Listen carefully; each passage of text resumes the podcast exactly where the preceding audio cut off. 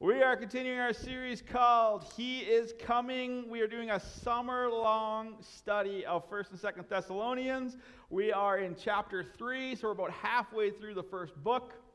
And what we've seen so far through our study is that Paul is writing to this young church that he didn't spend much time with, and he is concerned about this church. He's worried about the persecution that they are facing. He's worried about the hard times that are coming at them. He's worried that they're going to lose hope, lose faith, lose that energy and that excitement. And so he's writing as, well, we saw in the first chapter, he's really writing as a concerned parent because he loved them like a mother would love a nursing child. He loved them like a father. He wouldn't just let them get comfortable, but he would push them to be better and to be greater and to step into the things that God had called them to be. Because in light of everything, he ends every chapter reminding them that Jesus is coming back and that we need to live in light of the fact that we're going to be united with our Savior. And when we get to chapter 3, he's going to continue this concern. He's going to continue to pour his heart out. I just want to see you guys. I just want to be with you and make sure that you're okay. But he's also going to start transitioning us into the second focus. In chapter 4, we're going to transition into a new focus, a new theme of the book. And this chapter 3 is wrapping up this concern but praise for their strength. And here are some instructions to continue to be strong in what God has called you to be. So without any further lead up, here's chapter 3, starting in verse 1. Therefore, when we could bear it no longer, we were willing to be left behind at Athens alone, and we sent Timothy, our brother and God's co-worker in the gospel of Christ, to establish and to exhort you in your faith. Paul says, I can't take it anymore, but he also recognizes that if he goes back to Thessalonica, he could be putting the church in danger. And so what he does is he continues the mission that God has put him on. He goes to Athens, but he sends Timothy. And this is really interesting because Timothy wasn't the only guy with him. Timothy and another guy named Silas. And Silas, we know, was older, more experienced, probably a little wiser. And so the question is, why does Paul send Timothy? Why does Paul send the young guy to check in on this young church? Wouldn't it make more sense to send the old guy or the older guy? And so what we learn is that Paul talks so highly of Timothy in all of his writings. Even though he's young and inexperienced, he sees so much potential, so much possibility of what this young man could do for the glory of God, to the glory of his gospel. And it's a reminder for us to come alongside our young people, to find those young people in our work or in the church, or even if they're not young in age, but young in faith, and take them under our wing and say, I see so much potential in you. God has such big plans for you. You have such a bright future in this area, whatever it is, because so often the world looks at age and says, no, you're not qualified. No, you can't do that. Let the more experienced people come. And that's not true. Every one of our young people has the potential to change the world. They just need someone to come alongside them and remind them of that fact and let them know, you have all the potential that God has placed in you to do amazing things in this world. Let nothing hold you back. And Paul so believed that in his first letter to Timothy, he said, do not let anyone look down on you because you are young. God has called you. God has gifted you. You can do this. Don't let anyone look down on you because you are young. And there's somebody I know that needs to hear that. And it doesn't necessarily need to be heard by me. It needs to be heard from all of us. All of us need to come alongside those young people that God has put in our life and say, you have all the potential in the world. Don't waste it. Step into the great things that you are stepping into, that God has called you into. You can change the world even now. You can get started now. And Paul, the way that Paul talks about Timothy, my brother and my co-worker, he's establishing Timothy for the church that he is Paul's equal in authority, equal in ability. He is not just the young pup that we're like, well, he's got all the energy, he can go back. No, actually, he is a leader. He has authority. He can do this. And so I just wanted to pause there, and I thought that was really interesting how Paul was so intentional to speak so much life and potential over the young guy, and it's a good reminder for us to do the same in all walks of life that God has placed us in. But continuing on, verse 3, that no one be moved by these afflictions. So he's back to the church. He said, I've sent Timothy to encourage you that nobody would be moved by all the persecution, by all the affliction. For you yourselves know that we are destined for this. For when we were with you, we kept telling you beforehand that we were to suffer affliction, just as it has come to pass, just as you know. For this reason, when I could bear it no longer, I sent to learn about your faith, for fear that somehow the tempter had tempted you and our labor would be in vain. So Paul's talking about two things here in light of the persecution and the affliction. First, he's, as we've heard throughout the whole book, I'm worried about the persecution. I'm worried about the trials that you're suffering. I'm worried about the pressure that you're under, the pain that you're experiencing because of your faith in Christ. I'm worried about you guys. But then he also talks in this passage about the tempter. And he's talking about another angle, another way that our spiritual enemy uses to try to take us away from the faith that God has called us to. That word moved in verse 3, it's the Greek word that is related to the idea of a dog wagging its tail. So like, you know, short of having a dog up here wagging his tail for you, you get the idea what it looks like when a dog, it's unstable, it's unsettled. And so what they think for the unsettled or this moved, in one sense, is those people who are not really strong, founded in their faith, that when the persecution comes, they would be moved and tempted to move away from it to alleviate the persecution, to alleviate the trial and the hardship that they're facing.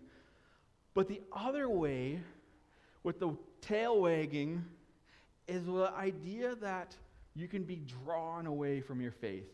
That instead of putting the persecution and the trial and the hardship on you, but instead it's the tempting. It's the, you don't have to go through this hardship.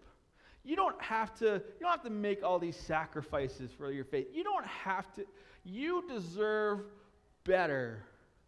And what happens is it starts with the lie that Satan used right from the get-go. Did God really say?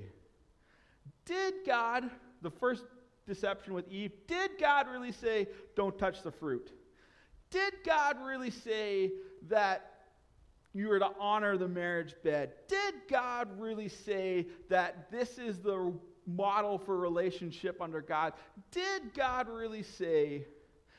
And if we can't answer that, all of a sudden we start believing things that aren't biblical, and our faith becomes founded on things that aren't true, and we get sucked away from this solid foundation that Jesus laid for us in his word and in his teaching, that God laid out from the beginning of time through the Old Testament and the New.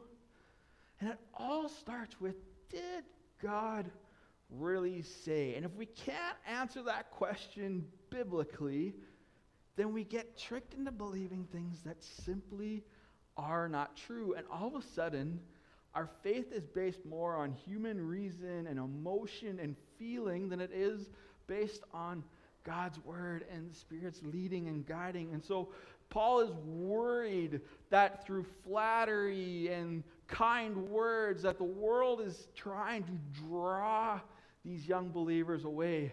And the same is true. I think this is probably the more usual tactic for us in North America, this tempting, this drawing, this, did he really say? Do you really have to believe that? Do you really have to live this way? And it's for us, it's for our young people. Everyone is susceptible to it. Everyone, because we're bombarded with so much information, so many opinions, so many like, I never thought of it that way kind of ideas, right? The best lie is one that has just enough truth to make it believable. And so we need to not just know parts of the truth, but we need to know the whole truth, and our whole life founded on the truth that is found in our scriptures and our Bibles. And we need to know what the word says, so that when that question comes, did God really say, we can say, yes, he did, or no, he didn't actually, he said this. Continuing on, Paul's concerned. So he's, as I said, he's so concerned. He's sent Timothy, even though he couldn't go himself, he sent Timothy. And what we see in this next verse, starting in verse 6, is Timothy has returned and he has a report. He has something to tell Paul about the church. And this is what Paul learns about the Thessalonica church. He says, now that Timothy has come to us from you and has brought us the good news of your faith and love, and reported that you always remember us kindly and long to see us as we long to see you. For this reason, brothers, in all of our distress and affliction, we have been comforted about you through your faith. For now we live if you are standing fast in the Lord. For what thanksgiving can we return to God for you, for all the joy that we feel for your sake before God, as we pray most earnestly day and night that we may see you face to face and supply what is lacking in your faith. Paul says Timothy has come, and what, he's got a good report or a bad report? He's got a good report. He's like, they are standing true. Paul is saying, I am so glad. My heart is lightened. My prayers have changed because I am so happy that you have maintained your faith. You have not allowed the tempter. You have not allowed the persecution to sway you. You are staying strong. And he said, and you want to see us as badly as I want to see you. So he's encouraged in that. He's excited about the fact that there is a mutual longing to see each other. Paul says, I can't wait to get back so I can teach you all the things I didn't get to. Because remember, he was only there for 3 weeks. There's a lot of stuff that Paul wasn't able to cover in that short time. So he wants to get back and he wants to teach them more. And he wants to round out their faith more and equip them and enable them to do everything that God had called them to do more. And when I read this, I wonder, and I have to ask the question, if somebody were tasked with the same thing that Timothy was tasked with, if somebody in the faith who hasn't seen you in a while were to come and to visit and to check in and see how you're doing spiritually, your relationship with Christ. How are you doing with the Christ? How are you doing with the church? Are you serving? Are you involved? Are you praying? Are you getting into God's word? Are you living out the faith that you have held on to so tightly? What would the report be? What would they see? Growth? Would they see, oh, I haven't seen you in a couple of years. You're kind of in the same spot you were when I left. Or they see decline. And I think this is a question we have to ask ourselves. If I ran into someone who hasn't seen me in a while, what would they see? Would they see growth? Would they see me maturing in my faith and stepping into the bigger and deeper things of theology? Or would they see me in decline, stepping away, not quite as involved as I once was?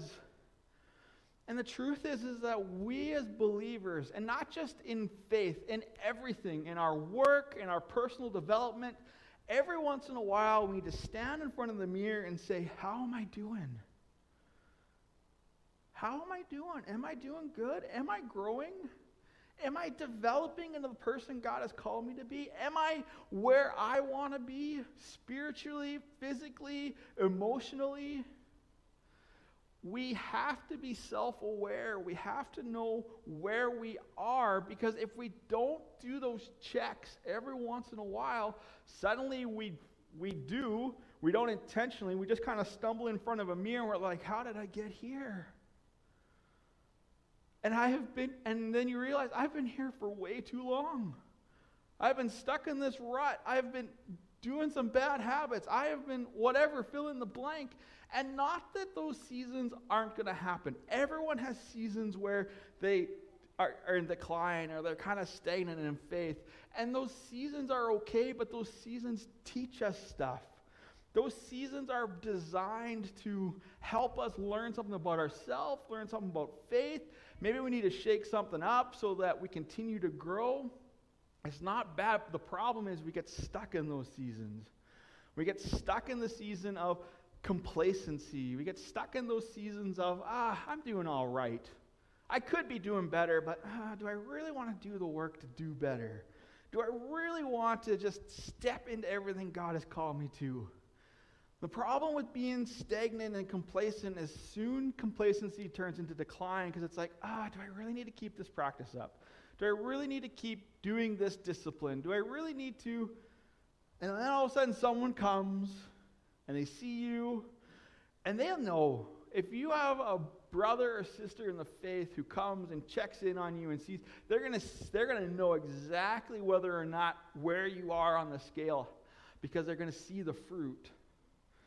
Paul talks about in Galatians the fruit of the Spirit: love, joy, peace, patience, kindness, goodness, gentleness, self-control. And when we are not thriving spiritually, when we are not growing spiritually, those things start to wane, and they start being less evident. We start having less patience with people. We start having fill in the blank.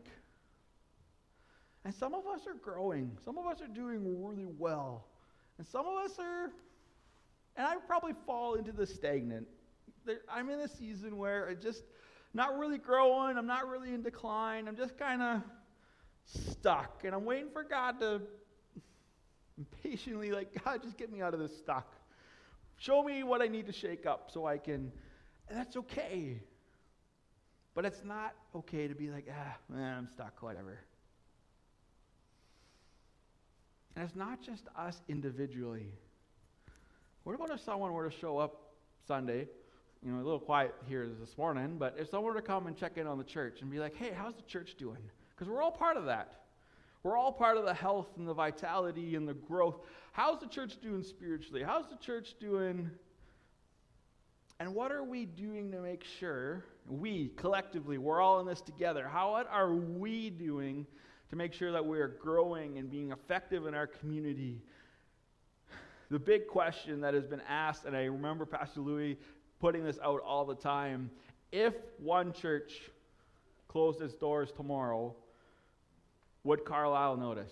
Would Redverse notice? And that's a question we need to ask ourselves. And that's not just me we all have to ask it. Would our community notice? Would our community grieve for the fact that we weren't operating anymore? And we need to ask that question, because everyone's asking that question. If someone were to come and give a report, what would they report about you? What would they report about your church? What would they report about the family? What would they report about everything God has entrusted us with? And that's a question we need to ask ourselves, not every day, but probably on a regular basis. We need to do that check, that self-awareness. How am I really doing? And Paul closes the third chapter with this. He has a prayer for the people. And it's this prayer is what transitions us into chapter 4. It's his prayer that in the midst of the persecution, in the midst of the trial, here is how they are going to maintain. Here's how they are going to overcome and stay strong, even in the midst of the hard times. Starting in verse 11, Paul says this: Now may our God and Father himself and our Lord Jesus Christ direct our way to you.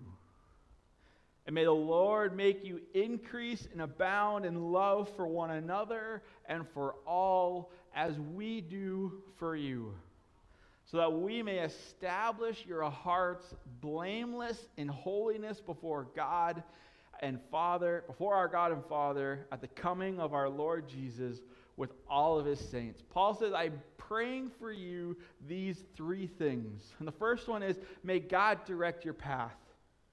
May we be sensitive to the Holy Spirit speaking and leading. May God be the one who is directing our steps, as he says in Proverbs. May we be humble and aware of what the Spirit is saying to us, where He's leading us and guiding us, where He is taking us in our life, may we be people who are led by the Spirit. That's the first thing right out of the gate. May you be, and he's talking about himself, may God open the door for me to come to you. But for us, it's where is God leading you today? Where is God leading you this week and this month and in your life? What is the destination? And may we be sensitive and know how God is leading us.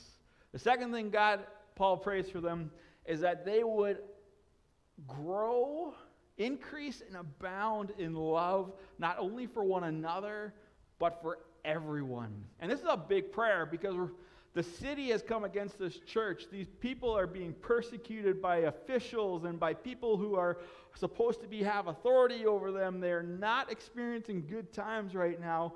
And Paul is saying, may you still love them all the more. Remember in the first chapter, Paul kicked it off by saying, I remember you for your work and faith and your labor and love. And we said that word labor actually meant hard work, the harder work of love. And Paul said, you're already doing the harder work of love, but I want you to do it all the more. I want you to increase in love. I want you to abound in love, to overflow in love for your community, for the people in the church who just want to just let love flow out of us to everyone we encounter, to everyone that we are entrusted with. May you increase and abound in the love, and not just human love, not just emotional love, but the love of God.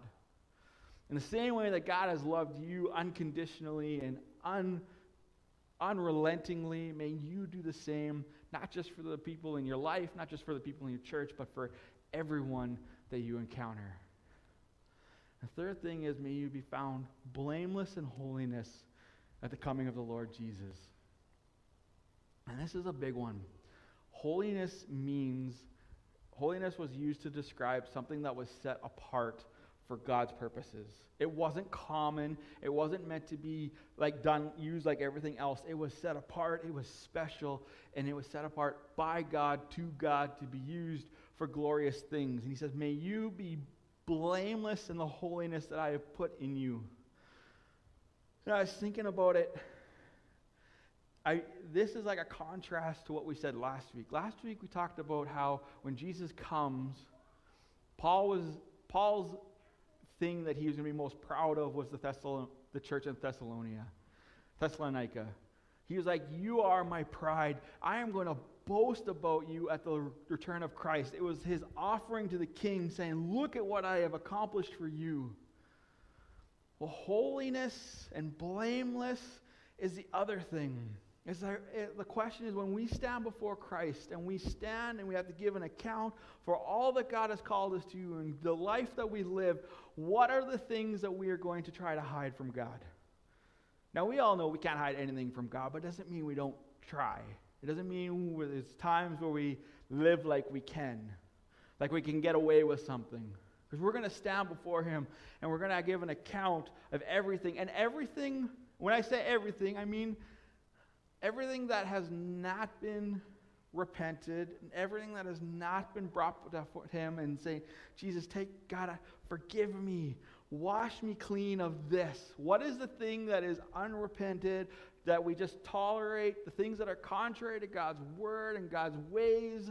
What is the thing we're going to try to hide from God? And Paul's prayer for the church then and now is that we would come before God with nothing to hide, that we would have repented of everything, that we would lay our hearts before him saying, God, I don't want anything of the world. I don't want anything of sin. I don't want anything that's contrary to you in my life. I just want you. And not that we're going to live perfect lives, but we have the humility to come before God when we do make a mistake. Say, God, forgive me. God, I need your strength. God, I need your grace and your mercy that you make new every day. God, forgive me of this. Help me to not do it again. Help me to do better tomorrow than I did today. Help me, God, to be blameless in holiness before you.